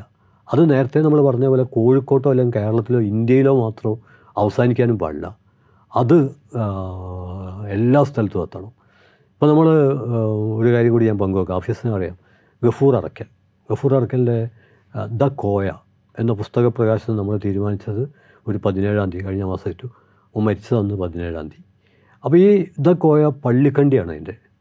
പള്ളിക്കണ്ടിയിൽ പോർച്ചുഗലിലെ ലിസ്ബണുമാണ് അങ്ങനെ പള്ളിക്കണ്ടിയും പോർച്ചുഗലിലെ ലിസ്ബണയും ചേർത്തുകൊണ്ടുള്ള ഇപ്പോൾ നമ്മൾ എൻ പിയെ പറ്റി പറയുമ്പോഴോ അല്ലെങ്കിൽ എം ടിയെ പറ്റി പറയുമ്പോഴോ യു എ ഖാദറിനെ പറ്റി പറയുമ്പോഴോ അവർക്കൊരു വിവരണം വിശദീകരണം ആവശ്യമില്ല. ആവശ്യമില്ല. കാരണം അവർ സ്വയം വെളിച്ചമായി അതേ അതേസമയത്ത് പുതിയ തലമുറയിൽ നിന്ന് വന്ന് പെട്ടെന്ന് നമ്മെ വിട്ടുപോയൊരു പ്രതിഭയാണ് ഗഫൂർ അറക്കൽ. പക്ഷേ ഈ നോവൽ ഇത് ഇംഗ്ലീഷിലേക്കും മറ്റു ഭാഷകളിലേക്കൊക്കെ വന്നാൽ നമ്മൾ കോഴിക്കോടും കോഴിക്കോട് മാത്രമല്ല കോഴിക്കോടുമായിട്ട് ബന്ധം പുലർത്തിയിട്ടുള്ള പോർച്ചുഗീസുകാരുടെ ഡച്ചുകാരുടെ കോഴിക്കോട് എന്ന് പറയുമ്പോൾ അങ്ങനെ ഉണ്ടല്ലോ. ഞാൻ ഒരു കാര്യം കൂടി പറയാം. എനിക്ക് വളരെ ത്രില്ലിംഗ് ആയി തോന്നിയ നിരവധി നമ്മൾ ഈ നേരത്തെ സൂചിപ്പിച്ചു സാമുദായിക സൗഹാർദ്ദത്തിന്റെയും സ്നേഹത്തിന്റെയൊക്കെ പശ്ചാത്തലം ഉണ്ടല്ലോ ആ, അത് വളരെ പ്രധാനമാണല്ലോ. ഇപ്പോൾ ഡച്ചുകാരുടെ സമയത്താണ് അവർ പോർച്ചുഗീസുകാരൊക്കെ ചെയ്തിട്ടുണ്ട്. കുരുമുളക് കൊണ്ട് മാത്രമല്ല കുരുമുളകിന്റെ വള്ളി മുറിച്ചുകൊണ്ടാവാൻ തുടങ്ങിയത് മങ്ങാട്ടച്ചൻ സാമൂതിരിയോട് പറഞ്ഞപ്പോൾ. അദ്ദേഹം ചിരിച്ചുകൊണ്ട് പറഞ്ഞത് തിരുവാതിര ചാച്ചുകളെ കൊണ്ടുപോകാൻ പറ്റില്ലല്ലോ. ഏ? എന്നുള്ള രീതിയിൽ. പക്ഷേ ഇന്ന് നമുക്കറിയാം കാലാവസ്ഥ പോലും മാറ്റി തീർക്കാൻ കഴിയുന്ന തരത്തിലേക്ക് മൂലധന ഭീകരത മാറിക്കഴിഞ്ഞിട്ടുണ്ട്. പക്ഷെ അന്നതില്ല. അപ്പോൾ അങ്ങനെയുള്ള നിരവധി ഇപ്പം നമ്മൾ ഈ കുഞ്ഞാലി വരക്കാരെ പറ്റി പറയുമ്പോൾ അത് തന്നെ ഉണ്ടല്ലോ. എത്ര എത്ര പറഞ്ഞാൽ തീരും അതൊക്കെ. ഇപ്പോൾ കുഞ്ഞാലി വരക്കാരെ കുറിച്ചുള്ള വടക്കൻ പാട്ടിൽ കോട്ടക്കലോമന കുഞ്ഞാലിക്ക് നായരും തീയരും ഭേദമില്ല എന്നൊക്കെ പറയുമ്പോൾ ആ ജാതി മേൽക്കോയ്മക്കെതിരെ ഇങ്ങനെ വ്യത്യസ്തമായുള്ള ഒരുപാട് ഒരുപാട്. എനിക്ക് തോന്നുന്നത് ഒരുപക്ഷെ നമ്മൾ കോഴിക്കോട്ടുകാരായതുകൊണ്ടാണോ അറിഞ്ഞുകൂടാ. ശരിക്കും ഒരുതരം ഭ്രാന്ത് പിടിപ്പിക്കുന്നത് ഉന്മാദം പിടിപ്പിക്കുന്നത് ഞാൻ ഈ കുഞ്ഞാലി മരക്കാരെ കുറിച്ച് ഞാൻ വായിച്ച ഒരു സംഭവം കൂടി ഞാൻ പങ്കുവെക്കാം. അതെന്താണെന്ന് പറഞ്ഞാൽ ആയിരത്തി അറുന്നൂറിൽ ആണ് മാർച്ച് മാസത്തിലാണ് ഇദ്ദേഹത്തെ അതിക്രൂരമായിട്ട് കൊല്ലുന്നത്. അപ്പോൾ ഇദ്ദേഹം പോകുമ്പോൾ കോട്ടക്കൽ ഉമ്മയുടെ കയ്യിൽ ഒരു ഉറുമാൽ കൊടുത്തിരുന്നു അത്രേ. അപ്പോൾ ഇദ്ദേഹത്തിന്റെ കഴുത്ത് കെട്ടിയപ്പോൾ ഈ ഉറുമാൽ മുഴുവൻ ചോര ആയിരുന്നു. അങ്ങനെ കോട്ടക്കലെ മനുഷ്യർ കുഞ്ഞാലി വരക്കാരാണെന്ന് പരിഗണിച്ചിട്ട് ഈ ഉറുമാലിനെ ഉപചാരപൂർവം മറവ് ചെയ്തു എന്നാണ്. അത് ആ അത് സംഭവം സത്യമോ മിഥ്യമോ എന്നൊന്നും ബാധകമല്ല. അതെല്ലാം ഉണ്ടാക്കുന്നൊരു അങ്ങനെയൊക്കെ എത്രയെത്രയോ ഈ പ്രതിരോധത്തിന്റെ കഥകൾ. അത് ഈ കോഴിക്കോടിന് കോഴിക്കോട് എന്ന് പറഞ്ഞാൽ നമ്മൾ സത്യത്തിന്റെ തുറമുഖം സമരത്തിന്റെയും തുറമുഖമാണ്.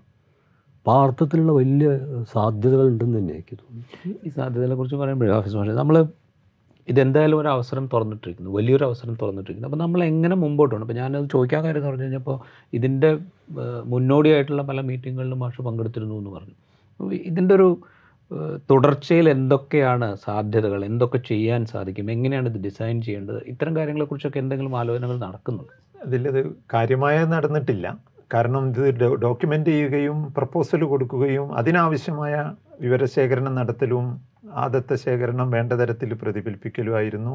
ഇതുവരെ ഉണ്ടായിട്ടുള്ള കാര്യം പക്ഷെ അന്നേരം തന്നെ ഇത് ചോ മുന്നോട്ടേക്ക് വെക്കുന്നുണ്ട് ഇത്തരത്തിലുള്ള കാര്യങ്ങൾ ഇപ്പോൾ ഈ പറഞ്ഞിരിക്കുന്ന സാഹിത്യകാരന്മാരുടെയോ സാഹിത്യകാരികളുടെയോ വീടുകളും ലൈബ്രറികളും ബന്ധിപ്പിക്കുന്ന ഒരു നടത്തം മോർണിംഗ് വാക്ക് എന്നിട്ട് അതിനോട് ചേർന്നിട്ടുള്ള ഇൻട്രാക്ഷൻസ് ലോകത്തിന്റെ പല ഭാഗത്തും ഉണ്ട് എന്നുള്ളത് കൊണ്ട് തന്നെ അതിന് പ്രസക്തിയുണ്ട് ഉള്ളത്. കെ എൻ പറഞ്ഞിരിക്കുന്ന കാര്യത്തിന്റെ സാധ്യതകൾ പറഞ്ഞിട്ടുണ്ട്. നമ്മൾ കേരളീയർ ഡോക്യുമെന്റ് ചെയ്യുന്നതിൽ മഹാമോശക്കാരാണ് പ്രത്യേകിച്ച് മലബാറുകാർ സമ ഇത്തരത്തിൽ കേൾവി പെറ്റ ഒരു രാജവംശത്തെക്കുറിച്ച് വളരെ പരിമിതമായ അറിവുകളെ നമുക്കുള്ളൂ. സാമൂതിരി രാജവംശത്തെക്കുറിച്ച് ലാൻഡ് റവന്യൂവിലൊക്കെ ഉണ്ടാക്കിയിരിക്കുന്ന നേട്ടങ്ങളെക്കുറിച്ചൊക്കെ ചരിത്രകാരന്മാർ പറയുന്നുണ്ട് എന്നുള്ളത്. ഇതുകൊണ്ട് ഇത്തരത്തിലുള്ള ചെറിയ കാര്യങ്ങളാണെന്ന് നാം വിചാരിക്കുന്ന കാര്യങ്ങൾ വളരെ സൂക്ഷ്മതലങ്ങളിൽ വിഷ്വലൈസ് ചെയ്തെടുക്കാൻ ഡോക്യുമെന്റ് ചെയ്യാനുള്ള ഒരു ശ്രമം അടിയന്തരമായി നടത്തണം. കാരണം ഇത് പങ്കുവെക്കാൻ സാധിക്കുന്ന ആളുകൾ ഇല്ലാതെ പോവുകയാണെങ്കിൽ പിന്നീട് നമ്മൾക്കത് ഖേദമുണ്ടാവും. ഇത് സ്വാഭാവികമായും അതിനൊരവസരം കൂടിയാണ് സോഷ്യൽ ഹിസ്റ്ററി ഉണ്ടാക്കാൻ. പിന്നെ ഇപ്പം പി എ മുഹമ്മദ് ഗോയയുടെ സുൽത്താൻ വീട്. ആ സുൽത്താൻ വീടിൽ ഇപ്പോഴും ജീവിക്കുന്ന ആളുകളുണ്ട്. അവരുടെ അനുഭവങ്ങൾ അവരുടെ ചുറ്റുവട്ടത്തെക്കുറിച്ചിട്ടുള്ള കാര്യങ്ങളൊക്കെയും ഡോക്യുമെന്റ് ചെയ്ത് വെച്ചിട്ടില്ലെങ്കിൽ അതിന് വലിയ വലിയ കുറ്റകൃത്യമായിരിക്കും നമ്മൾ ചെയ്യുന്നത്. അത് അതിന്റെ ഒരു സാധ്യത ഉണ്ട് പിന്നീട് ഇത് നമ്മൾക്ക് പുറത്തേക്ക് വിളംബരം ചെയ്യാം. ഇപ്പം നമ്മളിപ്പോൾ ഫുഡ് എന്ന് പറയുന്നു. അല്ലെങ്കിൽ നമ്മളുടെ ഈ മത സമുദായ വിഭാഗങ്ങളുടെ ഒരു തരത്തിലുള്ള ഐക്യപ്പെടൽ എന്ന് പറയുന്നു. ഈ ഐക്യപ്പെടൽ നമ്മൾ പുറത്തേക്ക് വിടുന്നില്ല. ഇപ്പോൾ ഒരു ഉദാഹരണത്തിന് അപ്പവാണിഭം നേർച്ചയ്ക്ക് വരവിന് വരുന്നവർ അഥവാ അതിനെ ആദരിച്ചു കൊണ്ട് വരുന്നവരിൽ ഹൈന്ദവ സഹോദരങ്ങളുണ്ട്. അവരുടെ പ്രത്യേകമായിട്ടുള്ളതുണ്ട്. മലബാറിലുള്ള ഒരുവിധം പള്ളികളിലും ക്ഷേത്രങ്ങളിലും ഒക്കെയും തന്നെയും ഹൈന്ദവ മുസ്ലിം സാമീപ്യം നിർബന്ധമായും വെച്ച് പുലർത്തിയിട്ടുണ്ട്. ഒരു ക്ഷേത്രത്തിൽ പോയപ്പോഴാണ് അവിടുത്തെ ഉത്സവത്തിന് എണ്ണ ഒഴിച്ചു കൊടുക്കുന്നത് ആ പ്രമുഖന ആ പ്രദേശത്തുള്ള പ്രമുഖനായ ഒരാളാണെന്നുള്ളത് നടുവണ്ണൂരുള്ളത് അപ്പോൾ ഞാൻ പറയുന്നത് ഈ തരത്തിലുള്ള കാര്യങ്ങൾ ഡോക്യുമെന്റ് ചെയ്ത് വെക്കുകയാണെങ്കിൽ ഒരു പത്ത് കൊല്ലോ പതിനഞ്ച് കൊല്ലോ കഴിയുമ്പോൾ ഇതായിരുന്നല്ലോ നമ്മുടെ കേരളം ഇതായിരുന്നല്ലോ നമ്മുടെ മലബാർ എന്നുള്ളത് പുറത്തേക്ക് വരും. ഈ എന്തൊരു സങ്കടമാണ് നമ്മളുടെ ഈ കടപ്പുറം തുറമുഖത്തെക്കുറിച്ചൊക്കെയുള്ള വളരെ പരിമിതമായ അറിവുകളെ നമ്മളുടെ കയ്യിലുള്ളൂ. വളരെ പരിമിതമായ അറിവുകളേ ഉള്ളൂ. ചരിത്രകാരന്മാർ കിടന്ന് നെട്ടോട്ടമാണുള്ളത്. ഇവിടുത്തെ ഒരു തുറമുഖ നഗരത്തിന് സാബന്തർ പോർട്ട്. പോർട്ട് ഓഫീസർ എന്നുള്ള നിലയ്ക്ക് സാബന്തർ കോയയാണ് അതിന്റെ അധിപൻ എന്നുള്ളതും വളരെ നിഷ്പക്ഷമായി കാര്യങ്ങൾ നടത്തുന്നതിൽ പ്രമുഖരായിരുന്നു ഇവർ എന്നുള്ളതും നമ്മൾക്ക് രേഖാമൂലം നമ്മൾക്കില്ല. രേഖകൾ കണ്ടെത്തുക അല്ലെങ്കിൽ അത് അറിയാവുന്ന ആളുകളെ ഇപ്പോഴെങ്കിലും അതൊക്കെ പറഞ്ഞു തരാൻ കേട്ടത് എങ്കിലും പറഞ്ഞു തരേണ്ടുന്ന ആളുകളെയൊക്കെ ഉണ്ടായിരിക്കും എനിക്ക് തോന്നുന്നത്. സ്വാഭാവികമായും ഈ സാഹിത്യ നഗര പദ പദവി എന്ന് പറയുന്നത് സാഹിത്യത്തിനപ്പുറം സാമൂഹികവും നരവംശാസ്ത്രപരവുമായ കാര്യങ്ങൾ കൂടെ കൈമാറ്റം ചെയ്യപ്പെടാനും സ്വീകരിക്കുവാനുമുള്ള ഒരു ഒരു ഒരു രീതി ഉണ്ടാവും. നമ്മളെ കോഴിക്കോട്ടുകാർ കുറച്ച് ഭ്രാന്താണ് നാടിനോടുള്ളത്. അതിനപ്പുറത്തേക്കൊരു യുക്തിയോടുകൂടെ അതുപോലെയുള്ള മറ്റ് നഗരങ്ങളും ഉണ്ട് എന്നുള്ളത് തിരിച്ചറിയാനും ഇത് വഴി തുറന്നു തരും. നമുക്ക് മറ്റ് നഗരങ്ങളും കൂടെ അറിയണ്ടേ? പ്രാഗ് എങ്ങനെയാണ് എന്നുള്ളത് അറിയണ്ടേ? ഉള്ളത്. അപ്പം അല്ലെ അല്ലെങ്കിൽ ഇതുപോലെയുള്ള സാഹിത്യ നഗരങ്ങൾ എങ്ങനെയാണ് എന്നുള്ളത് അറിയുന്നതിനുള്ള വഴിയൊരുക്കാനുള്ള സാ സാധ്യതയുണ്ട്. വേറൊരർത്ഥത്തിൽ പറഞ്ഞാൽ സാംസ്കാരിക രംഗത്ത് നടത്താവുന്ന അതിനൂതനമായ പദ്ധതികളുടെ അനന്തമായ സാധ്യതകൾ ഇത് തുറന്നു തരുന്നുണ്ട്. എങ്ങനെയാണ് ഇനി ഇത് രൂപപ്പെടുത്തുക എന്നുള്ളതനുസരിച്ചായിരിക്കും. നമ്മളിപ്പോഴും ചെയ്യുന്ന സ്ഥിരം ഞാൻ പറഞ്ഞ പുസ്തക പ്രകാശനം ചർച്ച എന്ന് പറയുന്നതിനപ്പുറത്തേക്ക് സാധാരണ ജനങ്ങൾക്ക് കൂടെ ഇതിൽ പങ്കാളിത്തം ഉണ്ടാക്കാവുന്ന കീഴാളവർഗത്തിലുള്ള ആളുകൾക്ക് കൂടെ പങ്കാളിത്തം ഉണ്ടാക്കാവുന്ന വായനയുടെ ഒരു സംസ്കാരം ഉണ്ടാക്കിയെടുക്കുന്നതിനോ അല്ലെങ്കിൽ ഉള്ളത് നിലനിർത്തുന്നതിനോ ഉള്ള സാധ്യത ഇതിനുണ്ടെന്നാണ് എനിക്ക് തോന്നുന്നത്.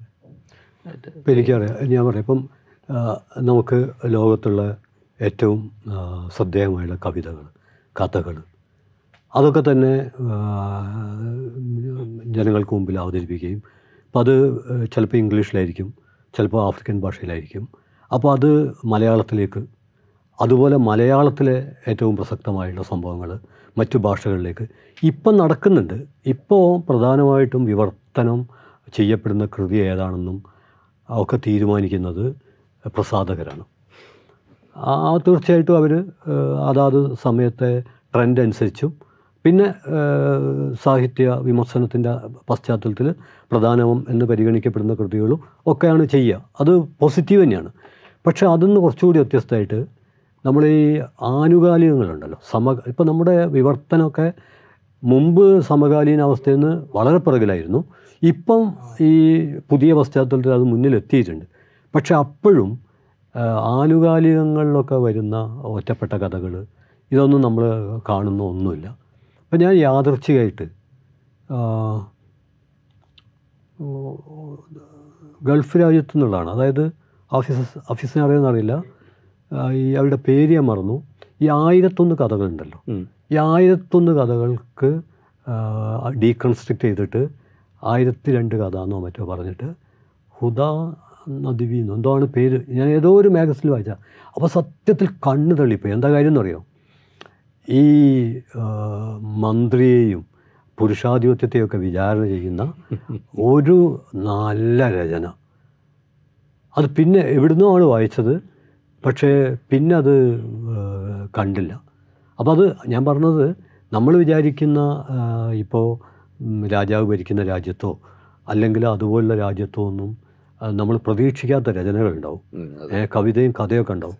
അപ്പോൾ അത് നമുക്ക് സാധാരണഗതിയിൽ ട്രാൻസ്ലേറ്റ് ചെയ്ത് കിട്ടണമെന്നില്ല. അത്തരം കാര്യങ്ങളിലേക്ക് ഒരു ക്രമം നടത്താൻ ഞാൻ വിചാരിക്കുന്നത് എനിക്കറിയില്ല കേട്ടോ നല്ല പൈസ കിട്ടുമെന്നാണ് ഞാൻ വിചാരിക്കുന്നത്. എനിക്ക് അത്ര ഉറപ്പില്ല. പൈസ കിട്ടുകയാണെങ്കിൽ അത് ഈ ഒരു സാംസ്കാരിക കാരണം ഈ ഒരു സർവദേശീയ അംഗീകാരമാണല്ലോ. അപ്പം അതിനനുസരിച്ചുള്ളൊരു ഫണ്ടിന് വേണമല്ലോ. അപ്പോൾ ആ ഫണ്ട് എത്തിപ്പെടുകയാണെങ്കിൽ പിന്നെ മാത്രമല്ല അത് കൂടുതൽ ഉണ്ടാവുകയും ചെയ്യും. കാരണം സന്ദർശകർ കൂടുകയും. പല രാജ്യങ്ങളിലുള്ള നിന്നുള്ള ആളുകൾ വരികയും ഒക്കെ ചെയ്യുമ്പോൾ സ്വാഭാവികമായിട്ട് ഇൻകം വർദ്ധിക്കുകയും ചെയ്യാമല്ലോ അതെ. അപ്പോൾ ഇതിന്റെ വേറൊരു സാധ്യത കെ എൻ പറഞ്ഞത് വെച്ചത് വെച്ചിട്ട് പറയുന്നത് ഇപ്പോഴത്തെ ട്രാൻസ്ലേഷൻ ചെയ്യുന്നത് പ്രസാധകരാണ് തിരഞ്ഞെടുപ്പ് നടത്തുന്നത്. അതിന്റെ മധ്യത്തിൽ നിൽക്കുന്നത് ഒരു ലിറ്റററി ഏജൻസ് ആണ്. ലിറ്റററി ഏജൻസ് തന്നെയാണ് ഇവർ പറയുന്നത്. അത് ഒരു എഴുത്തുകാരൻ ഉണ്ടാക്കിയെടുക്കുന്നതിൽ ലോകത്തിന്റെ പല ഭാഗങ്ങളിലും വലിയ പങ്ക് വഹിക്കുന്നവരാണ്. അവർ കോഴിക്കോട് നഗരത്തിലേക്ക് വരും കേരളത്തിലേക്ക് വരും. അവർ ഇവിടുത്തെ എഴുത്തിനെ ശ്രദ്ധിക്കും എഴുത്തിനെ മുന്നോട്ടേക്ക് കൊണ്ടുവരും. ഇപ്പോൾ ഈ അടുത്ത കാലത്ത് തന്നെ ഒരിക്കലും സാധ്യതയില്ല എന്ന് വിചാരിച്ചിരുന്ന പുസ്തകങ്ങൾ ട്രാൻസ്ലേറ്റ് ചെയ്ത് വരുന്നുണ്ട്. മുൻകാലങ്ങളിൽ എം ടിക്കോ അല്ലെങ്കിൽ ഉറൂബിനോ ഇംഗ്ലീഷിലേക്കുള്ള ട്രാൻസ്ലേഷന് വർഷങ്ങൾ കാത്തു നിൽക്കേണ്ടി വന്നിട്ടുണ്ട്. എസ് ഹരീഷിന് ഒരു വെറും രണ്ടോ മൂന്നോ കൊല്ലം കൊണ്ട് സാധ്യമായി. ഇത് ലിറ്റററി ഏജൻസിന്റെ വരവോട് കൂടിയിട്ടാണ് ഉണ്ടായിട്ടുള്ളത്. ഇനി ഔദ്യോഗികമായി തന്നെ അവരെ ആകർഷിക്കാനും അവർക്ക് കാര്യങ്ങൾ ബോധ്യപ്പെടുത്താനും തരുന്ന തരത്തിലുള്ള വേദികൾ കൂടി ഉണ്ടാക്കുകയാണെങ്കിൽ തർജമകൾ വളരെ എളുപ്പത്തിൽ നടക്കും. നമ്മൾ കഴിഞ്ഞ ഒരു ലിറ്റററി ഫെസ്റ്റിവലിന് നടത്തിയിരുന്ന ഒരു ചോ ചോദ്യം എന്തായിരുന്നു വെച്ചാൽ നോബൽ സമ്മാനം എത്ര അകലെ എന്നുള്ളതായിരുന്നു. തിരുവനന്തപുരത്ത് വെച്ചിട്ടുള്ളത്. എത്ര അകലെ എന്നുള്ളതാണ് നോബൽ സമ്മാനം അത്ര ദൂരത്തല്ല വേണ്ട തരത്തിൽ ഈ സാഹിത്യ നഗര പദവി ഉപയോഗപ്പെടുത്തുകയാണെങ്കിൽ അല്ലെങ്കിൽ അതുപോലെയുള്ള പുലിറ്റ്സർ പ്രൈസസ് അതുപോലെയുള്ള സമ്മാനങ്ങൾ കിട്ടാനുള്ള സാധ്യതകൾ കൂടുതലാണ്. കാരണം ബഷീറിനെ വേണ്ട തരത്തിൽ പുറത്തു കൊണ്ടുവന്നിട്ടില്ല. അദ്ദേഹം ചെയ്തിരിക്കുന്നത് ബഷീറിന്റെ ട്രാൻസ്ലേറ്റർ ചെയ്തിരിക്കുന്നത് മോശപ്പെട്ട കാര്യമല്ല. പക്ഷേ എത്തേണ്ടടുത്ത് എത്തുന്ന തരത്തിലേക്കുള്ളതല്ല അതിന്റെ നടന്നിട്ടുള്ളത് ആഷർ ചെയ്തിട്ടുള്ളത്. ആഷറിന്റെ പരിമിതിയാണത്. പക്ഷേ അതുകൂടെ സാധ്യമാകുന്ന ട്രാൻസ്ലേറ്റേഴ്സ് ഏജൻസ് വരുന്നതോടുകൂടെ നമ്മുടെ സാഹിത്യത്തിന് മുൻനിരയിലേക്ക് തന്നെ ലോകത്തിന്റെ മുൻനിരയിലേക്കും വരാനുള്ള സാധ്യത കൂടുതലാണെന്നാണ് എനിക്ക് തോന്നുന്നത്. ഞാൻ അവസാനമായിട്ട് ഒരു കാര്യം കൂടെ മാഷോട് ചോദിക്കാം. ഇത് കെയിനിലേക്ക് ഞാൻ വരാം. അതേ ക്വസ്റ്റ്യൻ ഉണ്ട് എനിക്ക് കെയിനോട് സാധാരണ ഇതിലിപ്പോൾ കേരളത്തിൽ കേരളീയം എന്ന് പറയുന്നൊരു പരിപാടി സർക്കാരിന്റെ നേതൃത്വത്തിൽ സംഘടിപ്പിക്കുന്നു ആ പരിപാടി എന്തിനു വേണ്ടി എന്ത് എന്തെന്നുള്ളത് വേറെ. പക്ഷേ അതൊരു സാംസ്കാരിക പരിപാടിയായിട്ട് നമ്മൾ കാണുകയാണെങ്കിൽ കേരളീയം എന്നുള്ള പേരോട് ഒരു സാംസ്കാരിക പരിപാടിയായിട്ട് നമ്മൾ കാണുകയാണെങ്കിൽ പൊതുവിൽ വിമർശിക്കപ്പെടുന്നത് എന്തിനാണ് ഇങ്ങനെയുള്ള പരിപാടികളൊക്കെ സംഘടിപ്പിച്ച് കാശ് ചിലവാക്കുന്നത് ധൂർത്തല്ലേ എന്നൊക്കെയുള്ളൊരു വിമർശനമുണ്ട്. ഇതിപ്പോൾ സാഹിത്യ നഗര പദവി കിട്ടുന്നു അതിനോടനുബന്ധിച്ചുള്ള അടിസ്ഥാന സൗകര്യ വികസനത്തിലേക്കൊക്കെ പോകുമ്പോൾ ഇതെന്തിനാണ് ഇങ്ങനെ ഈ പൈസ ചിലവാക്കി സാധാരണ മനുഷ്യന്മാർക്ക് ഇതുകൊണ്ട് എന്ത് പ്രയോജനം എന്നൊക്കെയുള്ള ചോദ്യം ഒരുപക്ഷെ ഉണ്ടാവും. ഇതിന്റെ ഒരു ഫിനാൻഷ്യൽ ആസ്പെക്റ്റിലേക്കാണ് ഞാൻ ചോദിക്കുന്നത്. കാരണം വെച്ച് കഴിഞ്ഞാൽ ഇത് നമ്മൾ വേണ്ട രീതിയിൽ എക്സിബിറ്റ് ചെയ്യുകയാണെങ്കിൽ വേണ്ട രീതിയിൽ ഷോക്കേസ് ചെയ്യുകയാണെങ്കിൽ ഈ പദവി ഉപയോഗിച്ചുകൊണ്ട് ഇവിടുത്തെ ലിറ്ററേച്ചറിനെ ഇവിടുത്തെ സംസ്കാരത്തെ ഇപ്പോൾ നിങ്ങൾ രണ്ടുപേരും പറഞ്ഞ സാമൂഹ്യ ചരിത്രത്തെ നരവംശ ചരിത്രത്തെ തുറമുഖത്തെ അതിന്റെ ചരിത്രത്തെ അതിന്റെ പോരാട്ട ചരിത്രത്തെ ഒക്കെ നമ്മൾ ഷോക്കേസ് ചെയ്യുകയാണെങ്കിൽ ഇതൊരു എന്താ പറയുക യഥാർത്ഥത്തിൽ റവന്യൂ ജനറേറ്റിംഗ് ആയ ഈ മനുഷ്യർക്ക് കൂടുതൽ എന്താ ആദായം കൂടെ കിട്ടാൻ പാകത്തിലുള്ള ഒരു സോഷ്യൽ ഇവന്റാക്കി മാറ്റാൻ പറ്റില്ല? തീർച്ചയായും. സാധ്യത ഉണ്ട് എന്നുള്ളത് മാത്രമല്ല സാധ്യത അത് വളരെ അടുത്താണ് നിൽക്കുന്നത്. കാരണം നമ്മൾ ഇത്തരത്തിലുള്ള കാര്യങ്ങൾക്ക് പണം ചെലവഴിക്കുമ്പോൾ പൊതുവെ തന്നെ മലയാളിക്കുള്ള ഒരു എല്ലാ രാഷ്ട്രീയ സംഘടനകളും ഇതിന്റെ തുല്യർ തന്നെയാണ്. അവർ പറയുന്നതാണ് ഇത് എന്തിനാണിത് ഇത് ഇത്ര പട്ടിണി കിടക്കുമ്പോൾ അല്ലെങ്കിൽ പെൻഷന് കാശ് കൊടുക്കാനുള്ളപ്പോൾ ഇതിനാണോ ചെലവഴിക്കേണ്ടത് എന്നുള്ള മട്ടിൽ ചോദിക്കുന്നത്. പക്ഷെ അതൊരു ഡെപ്പോസിറ്റാണ് അതൊരു സോഷ്യൽ ഡെപ്പോസിറ്റാണ് അത് ആ ഡെപ്പോസിറ്റ് തിരിച്ചു കൊടുക്കുന്നത് എങ്ങനെയൊക്കെയാണെന്നുള്ളത് നമുക്ക് പോലും നിർവചിക്കാൻ സാധിക്കാത്ത തരത്തിലാണ്. ഇപ്പോൾ ഒരു ഉദാഹരണത്തിന് ലോകത്തിന്റെ ചില ഭാഗങ്ങളിൽ അല്ലാതെ വാഷിങ്ടണിൽ പോയപ്പോൾ അവിടുത്തെ ഒരു ലിറ്ററേച്ചർ ഫെസ്റ്റിവലിന് കാഴ്ചക്കാരനായിട്ട് പോയപ്പോൾ കണ്ടിട്ടുള്ള ഒന്ന് ഇത്തരത്തിലുള്ള സന്ദർഭങ്ങളെ ലിറ്റററി ടൂറിസവുമായിട്ട് ബന്ധിപ്പിക്കുക എന്നുള്ളത്. അപ്പം ഇഫ് യു നിങ്ങൾക്ക് എവിടെയെങ്കിലും താമസിക്കണം എന്നുണ്ടെങ്കിൽ ഒരു സഹൃദയം നിങ്ങളെ കൊണ്ടുപോയിട്ട് ചുരുങ്ങിയ കാശിന് ഭക്ഷണമൊക്കെ കൊടുത്തുകൊണ്ട് താമസിപ്പിക്കുള്ളത് ആ താമസിപ്പിക്കുന്നത് ഓസ്ട്രിയയിൽ കണ്ടിട്ടുണ്ട്. ഇത് ഇത് ഇത് ഇതൊരു സാധ്യതയാണ് ഉള്ളത് അപ്പോൾ റവന്യൂ എന്ന് പറയുന്നത് നമ്മൾക്ക് തിരിച്ചു കിട്ടും നമ്മൾ ബ്രാൻഡ് ചെയ്യുമ്പോൾ നമ്മൾ ഷോക്കേസ് ചെയ്യുമ്പോൾ. ഷോക്കേസ് ചെയ്യാനുണ്ട്. ബഷീർ എന്നൊരു മനുഷ്യനെ രചനകൾ അടിസ്ഥാനപ്പെടുത്തിക്കൊണ്ട് എന്തൊക്കെ നമുക്ക് ചെയ്യാം? എന്തൊക്കെ നമുക്ക് ചെയ്യാം? കോഴിക്കോടിന്റെ സോവനീറുകൾ പുറത്തിറക്കേണ്ട സമയമായി കഴിഞ്ഞിട്ടുണ്ട്. അപ്പോഴും ചിലപ്പോൾ പത്തുമയുടെ ആടയായിരിക്കും ഒരു കീ ചെയിനായി മാറുക ഒരു ടീഷർട്ടായിട്ട് മാറുക. ഇത് ഒരുപാട് പാവപ്പെട്ട ആളുകൾക്ക് വരുമാന മാർഗമായിട്ട് തീരുമെന്നുള്ളതിൽ സംശയമില്ല. കരകൗശല വിദഗ്ധർക്ക് നേട്ടങ്ങൾ ഉണ്ടാക്കുന്ന തരത്തിലേക്ക് ഇത് പോകുമെന്നുള്ളതിലും സംശയമില്ല. പലയിടത്തും ഇത് ചെയ്യുന്നുണ്ട്.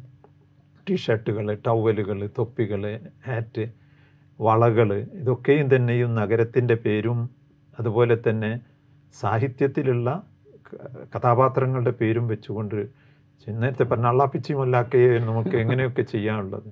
ഇത് ബഷീറിന്റെ രചനകൾ വെച്ച് മദിരാശിയിലുള്ള ഒരു കലാസംഘം ചെയ്തിരുന്നു ഉള്ളത് പക്ഷെ അതിനൊരു നൈരന്തര്യം ഉണ്ടാക്കാനും പുതിയ പുതിയ എഴുത്തുകാരുടേത് പോലും കണ്ടെത്തുവാനും സാധിക്കുന്നുള്ളതാണ് ഈ തരത്തിൽ വരുമ്പോൾ റവന്യൂ ഉണ്ടാക്കുന്നത് സാധിക്കും. നമ്മളിപ്പോൾ ഷോർട്ട് സ്റ്റേ ഹോമിനെ കുറിച്ച് ഹോം സ്റ്റേയെ കുറിച്ചിട്ട് നമുക്ക് വലിയ സംശയങ്ങളൊക്കെ ആയിരുന്നു ഹോം സ്റ്റേ വന്നിട്ടുണ്ടെങ്കിൽ വീട്ടിൽ സ്വസ്ഥത പോകുമെന്നൊക്കെ ഉള്ളത് ആയിരക്കണക്കിന് ഹോം സ്റ്റേകളാണ് വയനാട് ജില്ലയിൽ മാത്രം. അതുകൊണ്ട് ജീവിക്കുന്ന ആളുകളുണ്ട്. കാർഷിക ജീവിതത്തിന് ഒരു അല്പം വിരാമം ഇട്ടിട്ടുള്ള അല്ലെങ്കിൽ അതിൽ നിന്ന് പിന്തള്ളപ്പെട്ടിട്ടുള്ള ആളുകൾ ഹാവ് അട്രാക്റ്റഡ് അവരിപ്പം ഇത്തരത്തിലുള്ള മേഖലയിലേക്ക് വരുന്നു എന്നുള്ളത്. അപ്പോൾ ഈ ഈ- തരത്തിലുള്ള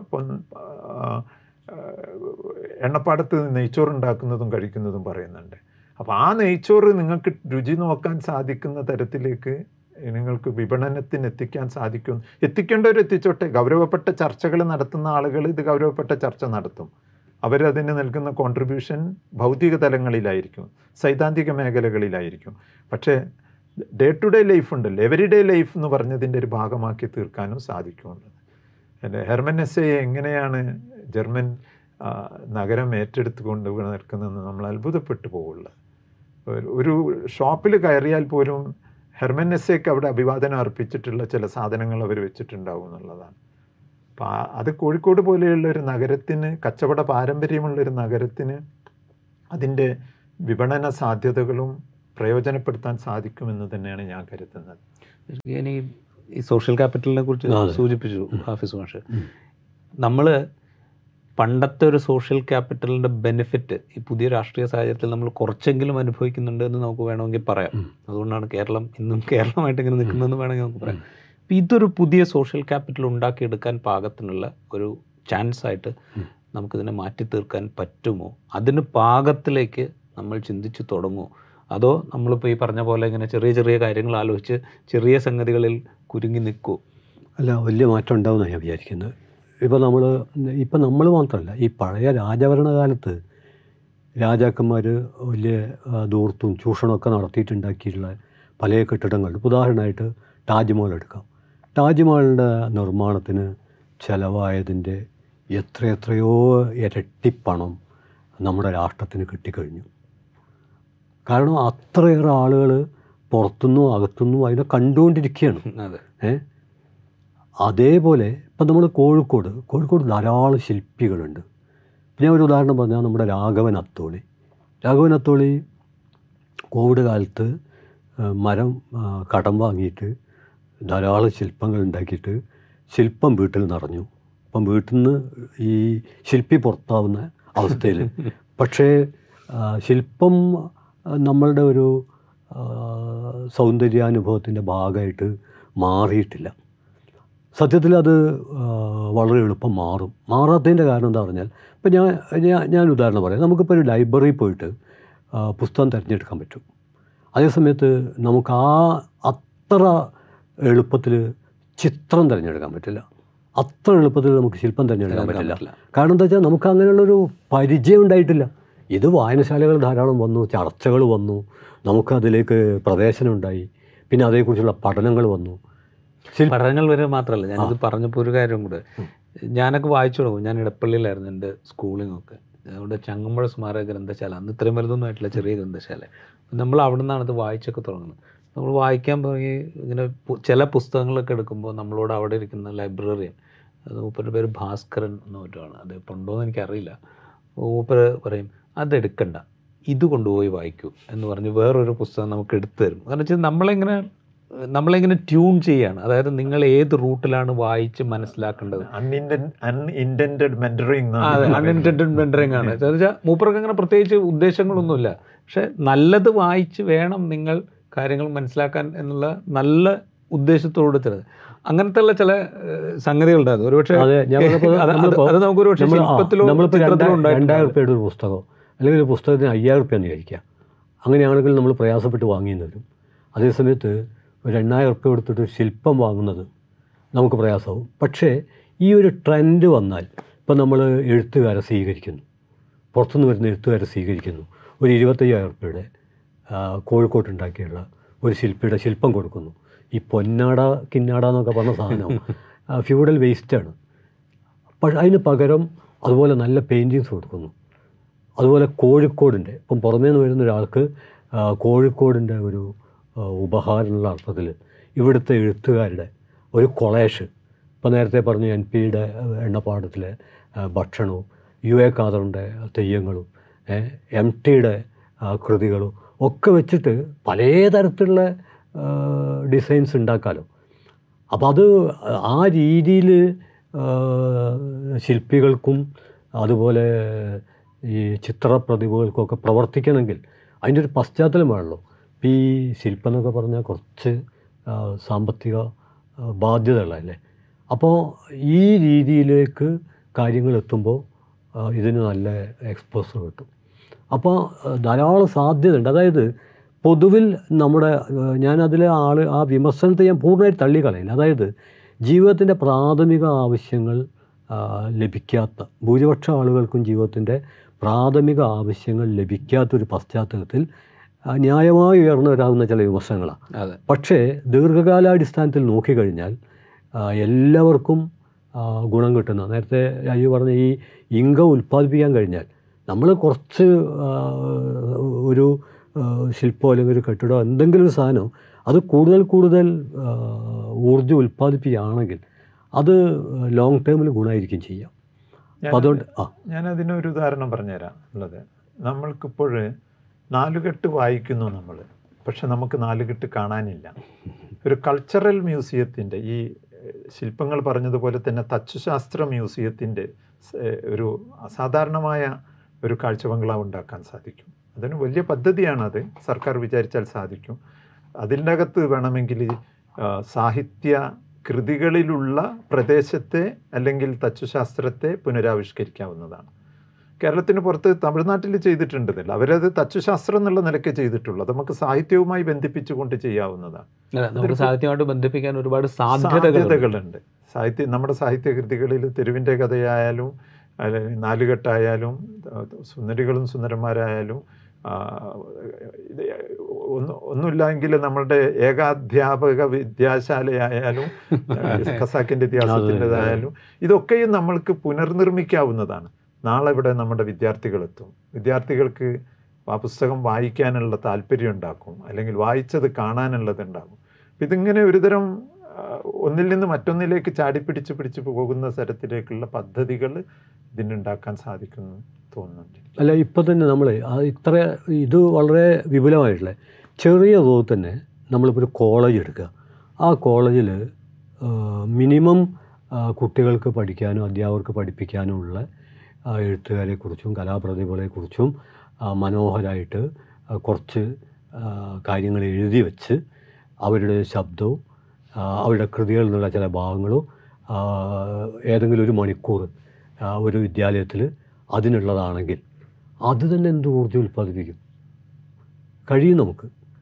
അപ്പോൾ ഇത് വളരെ വിപുലല്ലേ? അപ്പോൾ വലിയ സാധ്യതകളുണ്ട്. റൈറ്റ് യൂണിസെഫിന്റെ സാഹിത്യ നഗരം പദവി. സിറ്റി ഓഫ് ലിറ്ററേച്ചർ കോഴിക്കോടിന് കിട്ടുമ്പോൾ അനന്തമായ സാധ്യതകൾ അത് തുറന്നിടുന്നുണ്ട്.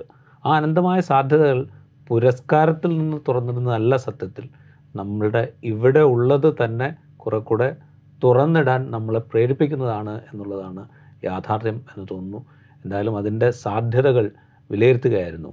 ആ പാരമ്പര്യത്തിന്റെ ഞാൻ നേരത്തെ പറഞ്ഞ പോലെ ആ പാരമ്പര്യത്തിന്റെ തുടർച്ചയായ doctor Shri N P Hafiz മുഹമ്മദും ശ്രീ കെ എൻ കുഞ്ഞാമതും. നന്ദി. മറ്റു വിഷയവുമായി വീണ്ടും കാണാം.